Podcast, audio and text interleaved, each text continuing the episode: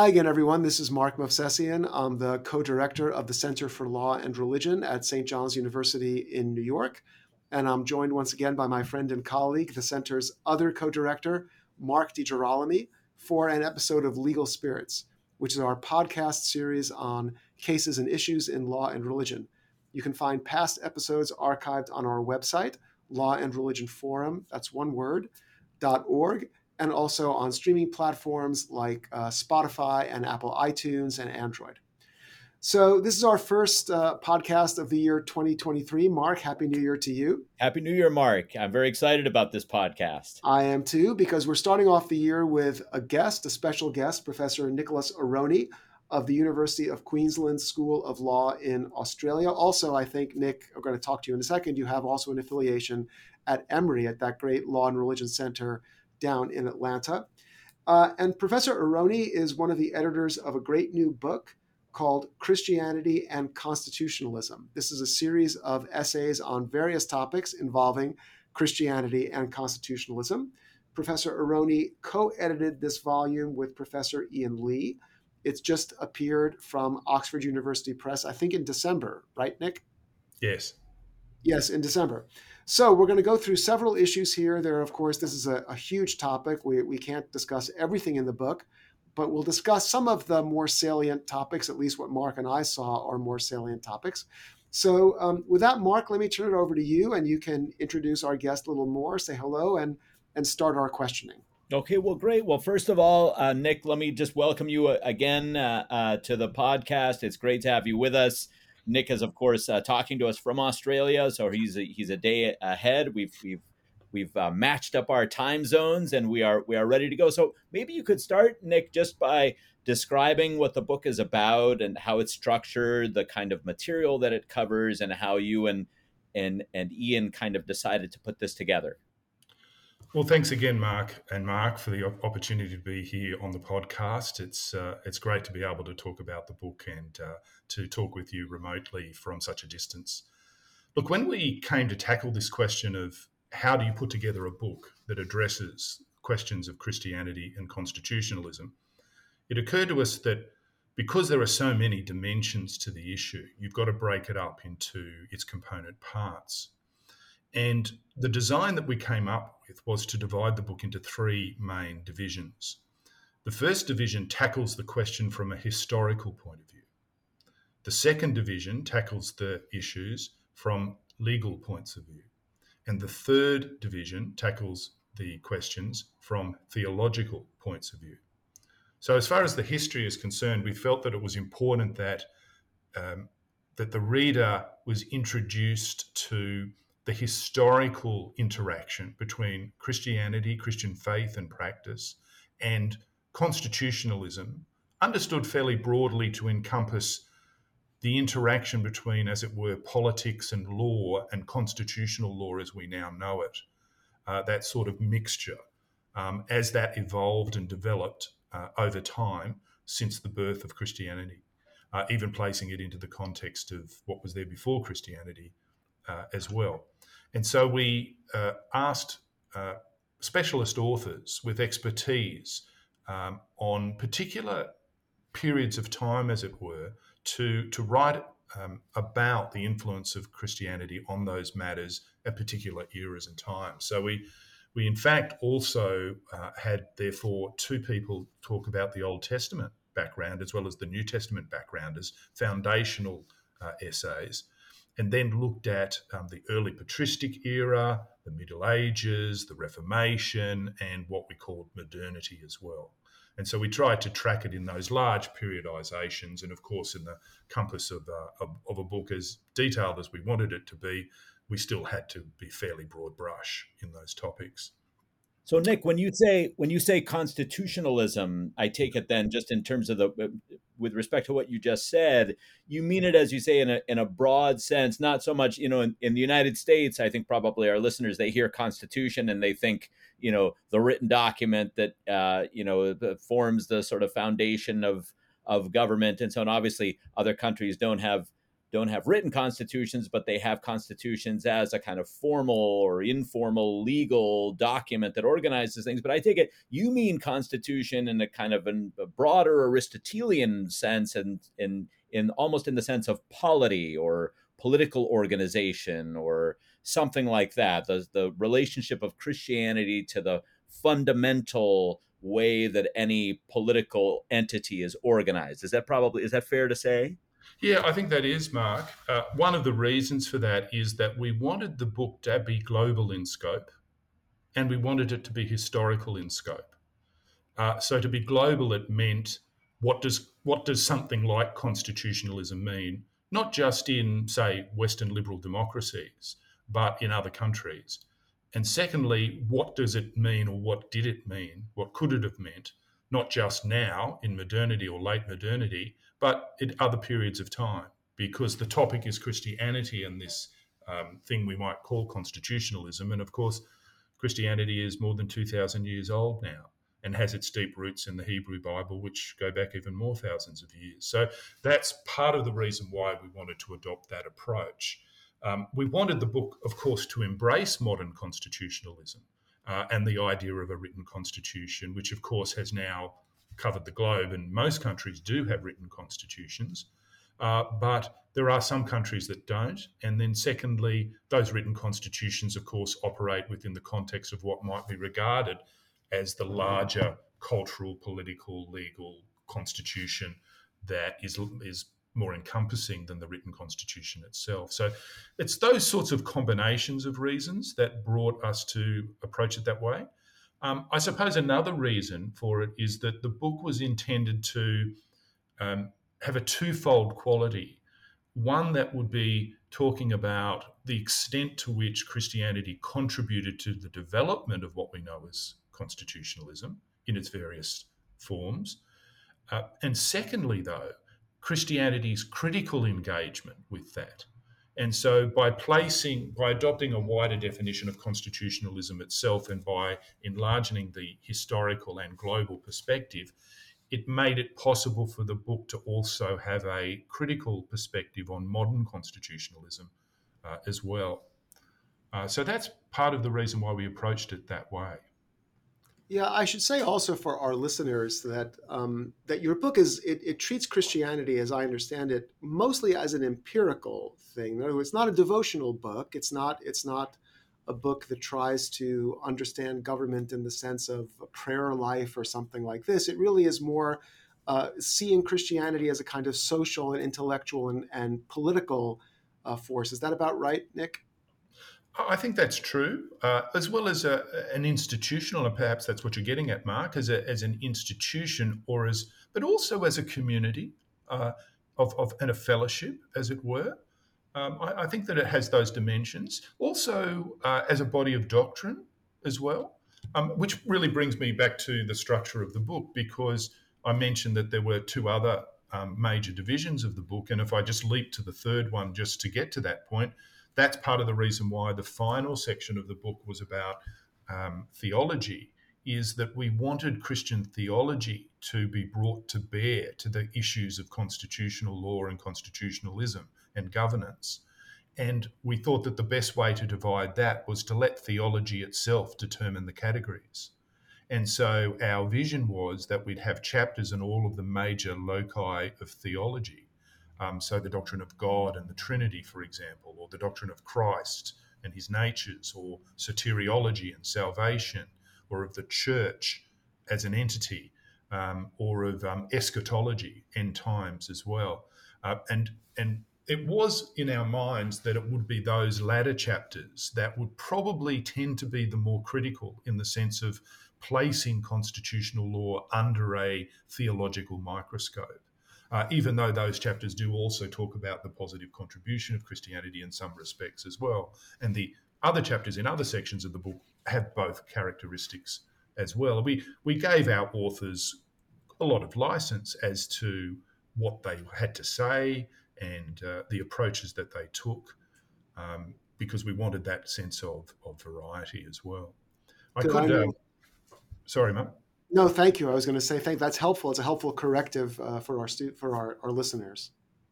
So, and the middle section of the book takes a legal perspective, and it's there that we allow the categories of law to, to shape or set the agenda. And so we asked ourselves, what are the big ideas in constitutionalism, um, understood in a more contemporary way? And so we wanted a chapter on democracy, on sovereignty, on the separation of powers, on federalism, those sorts of big constitutional ideas that shape the way constitutional lawyers think about the Constitution in a structural or schematic way. And we generally wanted uh, competent lawyers who were leaders in their field to write those chapters. And it's at this point, as well as with all the other chapters, that another characteristic was is that we wanted the book to be ecumenical and broad in its outlook and diverse. So when it came to ideas about, say, democracy or freedoms and rights, we knew that, you know, on certain accounts, there's a certain tension between principles of democracy and majority rule on one hand and rights and individual rights or minority rights on the other. And we, we picked people to write on those topics that we knew to have views that were, on one hand, either you know, tended to favour the democratic approach or tended to favour maybe the rights oriented approach, so that we brought those different perspectives into communion with each other. Uh, but we also want, because it's a book about Christianity and constitutionalism, you know, we wanted the authors to themselves be Christian um, and to tackle that topic in a Christian way and even reflect on, you know, what they thought about these matters uh, in their scholarship using that that Christian faith lens uh, in the way that they tackled the problem. Nick, maybe I could ask you about something um, in your in your introduction um, where you talk a little bit about Augustine. And Augustine is an important, obviously an important figure generally, but is an important figure for our center because um, we have a regular reading society, a reading group for our students, and one of the books that we or one of the pieces of, of books that we've tackled is Augustine's City of God. And, and we found him to be a, a very uh, important and interesting and provocative thinker, particularly for lawyers and future lawyers to discuss. So you you make Augustine a kind of central figure in your introduction, a sort of launching point for the book in, in a certain sense. And in particular, you talk about the way that uh, Christians saw law or interacted with law and the Roman view of law, and in particular the distinction between uh, natural law as higher law or divine law and human positive law um, that begins to take shape in Christianity with an obligation of rulers to follow and be bound by uh, the natural law in their in their political activities. And of course, that conception i'm sure has has a powerful influence for some of the later christian thinkers that you that you describe that you discuss but maybe you could just give readers a sense of that framing in the introduction between the kind of the, the roman view of the law of law the, the that, that preceded the christian period and and and how that influences the sort of trajectory of the book more broadly. Yeah sure mark. I, well one of the things we wanted to do was for the book to have a historical integrity about it. And so while the subject matter of the book is about Christianity and constitutionalism, it's not our thesis that constitutionalism exists only because of Christianity or that Christianity is the only influence on it. And so, in reflecting on how we understand constitutionalism, even in a contemporary sense today, it has certain fundamental assumptions, it seems to me. Uh, one of them would be what we call the rule of law. And I appreciate that that's something of a contested concept, but it also, I think, has a reasonably shared understanding that we're talking about the idea that uh, government authority is under and subject to law, and its its powers and authorities are given by law, and they're accountable to the law. Um, so there's this sense in which, therefore, there is higher levels of law and lower levels of law that emanate from those governmental authorities, and that that idea where did why do we have that idea of layers of law? Where did that come from? And i think that um, it has to be um, acknowledged and affirmed that to an extent it's roman law and roman legal practices that gave us something of a concept of jurisdiction at least in the modern west uh, because that whole concept you know so many of our legal lang- language is in fact latin. I mean jurisdiction, which is essentially what we're talking about here, is from a, a Latin word jurisdictio. So, it, and it and so what we wanted to acknowledge was the extent to which, in the organization of the Roman Empire and under Roman law, uh, there were concepts of legality and the legal definition of authority and power that were a background factor. But what we also then wanted to ask in that context, what contribution did Christianity make to that? Uh, and look, one of the things I actually do, we don't go into detail in the book, but occurs to me when we think of Roman law is it it's probably important to think that I'm no specialist on the topic, but my understanding of it is that it evolved quite considerably over time. And what you would say is Roman law during the time of the early kings, or then later the Republic, or then the Principate after Augustus, or then what the old historians used to call the Dominate under um, Diocletian, very different animals. And so while, you know, during the Republic and even the Principate, you have this degree of constitutional order that even Augustus might be the de facto ruler of all, he really is seen as a servant of the Republic somehow, and the forms of the Republic continue and define power, as it were, but the de facto power goes beyond that. By the time of Diocletian, I think that sort of thinking is falling quite into the background. And the personal authority of the emperor as even divinely ordained power comes to the fore and a concept of limits on the jurisdiction of that emperor have, have melted away, I think, increasingly. I mean, that's my, my sense of it as a non specialist. Um, so, what was it that really brought constitutional law back into the frame? Um, our account of it is that Christianity was a very important influence here because it took concepts of natural law that had been circulating in Greek thinking and in Roman thinking and gave a, a, firm theological and philosophical foundation for it in the concept that we have a divine creator who uh, governs the law providentially through his eternal law. That was a phrase that Augustine himself used. And that eternal law governs all authority within a society.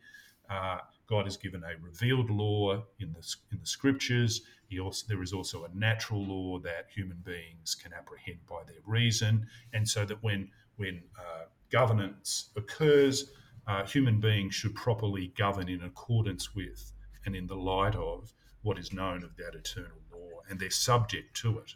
And so, kings and princes from the time of Constantine onwards, and especially probably some centuries later, the practice developed that um, for a king to become a ruler within a Christian context, they had to take an oath. And this oath was an acknowledgement of their, their subjecthood to God or to Christ and their responsibility to rule with justice under the laws and customs of the realm. Um, and some wonderful studies have been done on the history of, say, English kingship right from um, the earliest historical records on the coronation oath that was required of English kings, which was very specific about this idea that the king is under law and under rule. And it seems to me that that's a very fundamental basis for modern, maybe Anglo Saxon uh, conceptions of the rule of law and therefore of constitutionalism. It's a complex picture. There's many more elements to the story than what I've outlined, but in a sense, that covers some of the core ideas I think that we're trying to convey. Um, and just coming back to Augustine, you know, one of the other really central important factors here is this idea of two cities that Augustine is articulating in the city of God, a, a city of the earth or of man, and a city of God and heaven. And this concept of two cities um, creates a duality fundamentally in the, the mind thought or structure of um, the society over time. And I, it seems to me that the institution of the church, as distinct from the state, claiming jurisdiction distinct from the state, um, helps to make concrete what might have been just theoretical. So Christianity might have offered a, in sense, a, a, theological or philosophical reason to believe in a natural law that binds the ruler. But how is that made concrete and specific? Well, it's when you have a institution which, at a certain level, is challenging the authority of what we might call the state. Um, at any one time, which therefore forces the state to be seen as a as a form of government with a limited jurisdiction because there is also the church with its jurisdiction alongside it. Uh, and this, and, this Nick helps to explain all of the sorts of ideas that you were talking about before. Not only, of course, church-state separation, but uh, things like federalism, things like uh, separation of powers, right? All, the the notion that that power requires or demands is, is, necessary for it to be fragmented in some ways, yeah, uh, so that people are competing with one another and so on. So, Nick, I wanted to ask a question. Uh, as I read this, um, your book is is really focusing mostly on how this idea of separation is instituted in the Western context, and that's that's perfectly appropriate. I mean, even the Western context, as you point out, goes for thousands of years, and so you can't really cover a whole lot. But of course, Christianity is not only uh, a religion that extends through time, it's a religion that extends across cultures as well. And so I wonder if you could just address that. Why, why have you limited yourself in this book to Western Christianity specifically?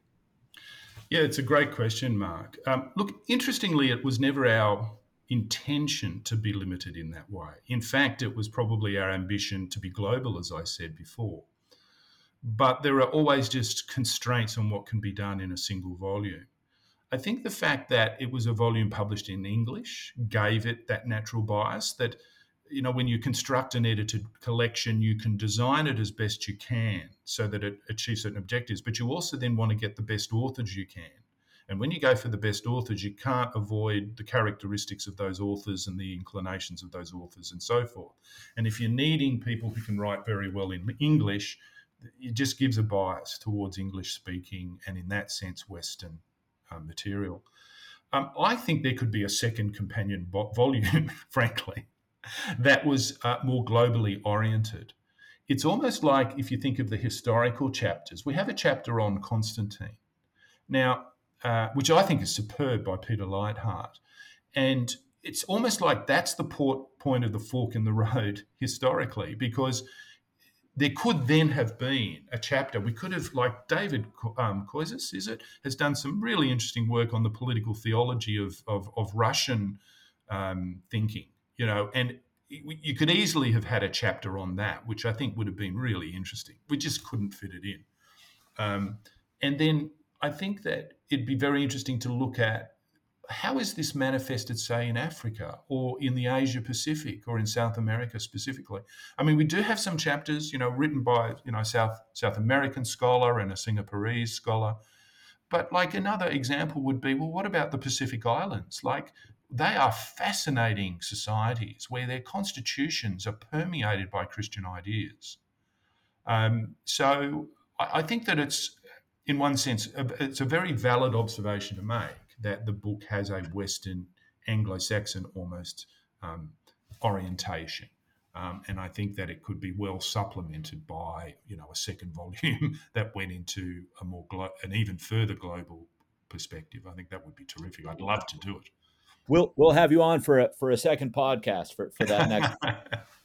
but I wanted to I wanted to ask you a, another question about um, a general sort of question about scholarship in law and theology, and in particular in political theological accounts, because I've noticed, and I've been lucky enough to just um, have correspondence with them. There's a there's a particular interest or expertise that seems to me, but I'm I'm coming from the outside, so I'm interested in your perspective. Seems to me developing in Australia um, that that really a number of scholars, Joel Harrison, Alex Deagon, Neil Foster, yourself, and there are many others I, I think that I'm, I'm missing now, and I apologize to them. But I think it's a real, it's a lovely thing. It's a real strength. Um, and the question I have is, do, do you think a that there's a need to integrate these disciplines a little bit more for more study about about uh, about this? You know, historically. Um, the effort in, in liberal politics and scholarship has been to kind of separate these and, and study them as distinctive phenomena.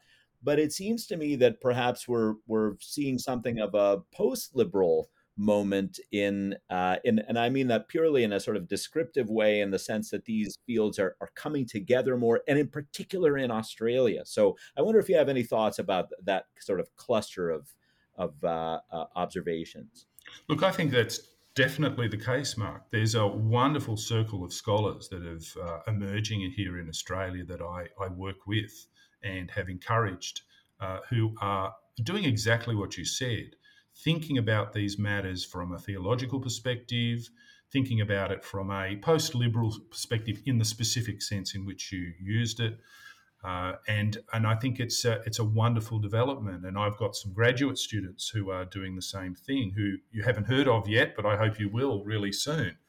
So I, I do think definitely there's an emerging um, movement there, and uh, we've got a conference in February, actually in Adelaide, where we're gathering together to present papers that are tackling these sorts of questions after having done one um, the year before COVID. So uh, it's pre and post COVID these days, isn't it? So, uh, so yes, definitely the case, and I think it's because I, I personally have always been of the view that uh, that theological theology is inseparable from philosophy and politics in a sense. It's I, I, I don't altogether buy the idea of the separation of um, religion from politics in the way that people attempt to do so, and uh, you know that movement in Australia is is very much, um, you know, some, some of the people like, say, Alex Deagon or um, Joel Harrison draw very deeply on someone like John Milbank, who is a, you know, obviously a, a critic of that, but others might be drawing on um, other voices like Oliver O'Donovan or other political theologians who have broken new ground in this area. Uh, um, you know, even Alasdair MacIntyre in his own way. You know, I've got a PhD student who's just done a PhD on that. So there's eh, um, there is this emergence, I think, in our country of work like that. But we're also inspired by what we're seeing uh, in the United States, in Canada, in England. Australia is a country like that because we we constitutionally we've drawn on England and we've drawn on some US ideas in our constitution, and it makes us always comparative in our outlook, uh, perhaps in a way that's not as um, inherent in, in other countries because of the very hybrid nature of our constitution. Um, and, um, and I think that's part of the reason for that. So, yeah, I think there is a movement of that nature. It's an exciting development, I think. Well, great. Well, well, thank you very much, Nick. This has been a really interesting conversation. I, I look to hearing, uh, look forward to hearing more about the Australian school. Maybe Mark and I can get down there at some point and see it for ourselves. That would be a lot of fun. Or get you here. That'd be nice We'd love too. To have you. Uh, but meanwhile, let, let me say thank you again, Nick, for for joining us today and discussing this book. It really is a wonderful book. Hope it gets cited a lot. We'll do our best to push it. Um, and and thanks for coming. We hope you have you again sometime. Uh, meanwhile, this has been another episode of Legal Spirits. And so, for my friend and colleague Mark DeGirolami and myself, let me say goodbye for now and see you next time.